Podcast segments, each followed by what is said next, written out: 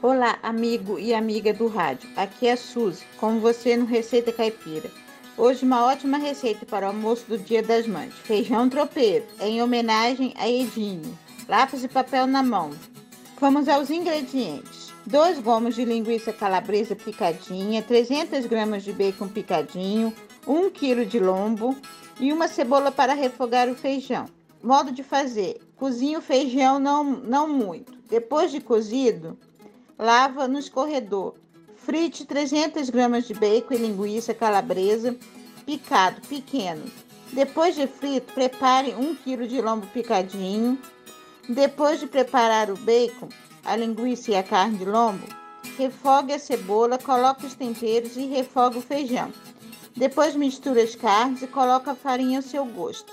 E pode acrescentar também ovo frito em cima, que fica um charme.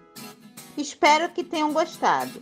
O texto da receita você também confere na página do programa do Facebook Sábado Sertanejo, na Anunciação FM. Abraço a todos e um feliz Dia das Mães.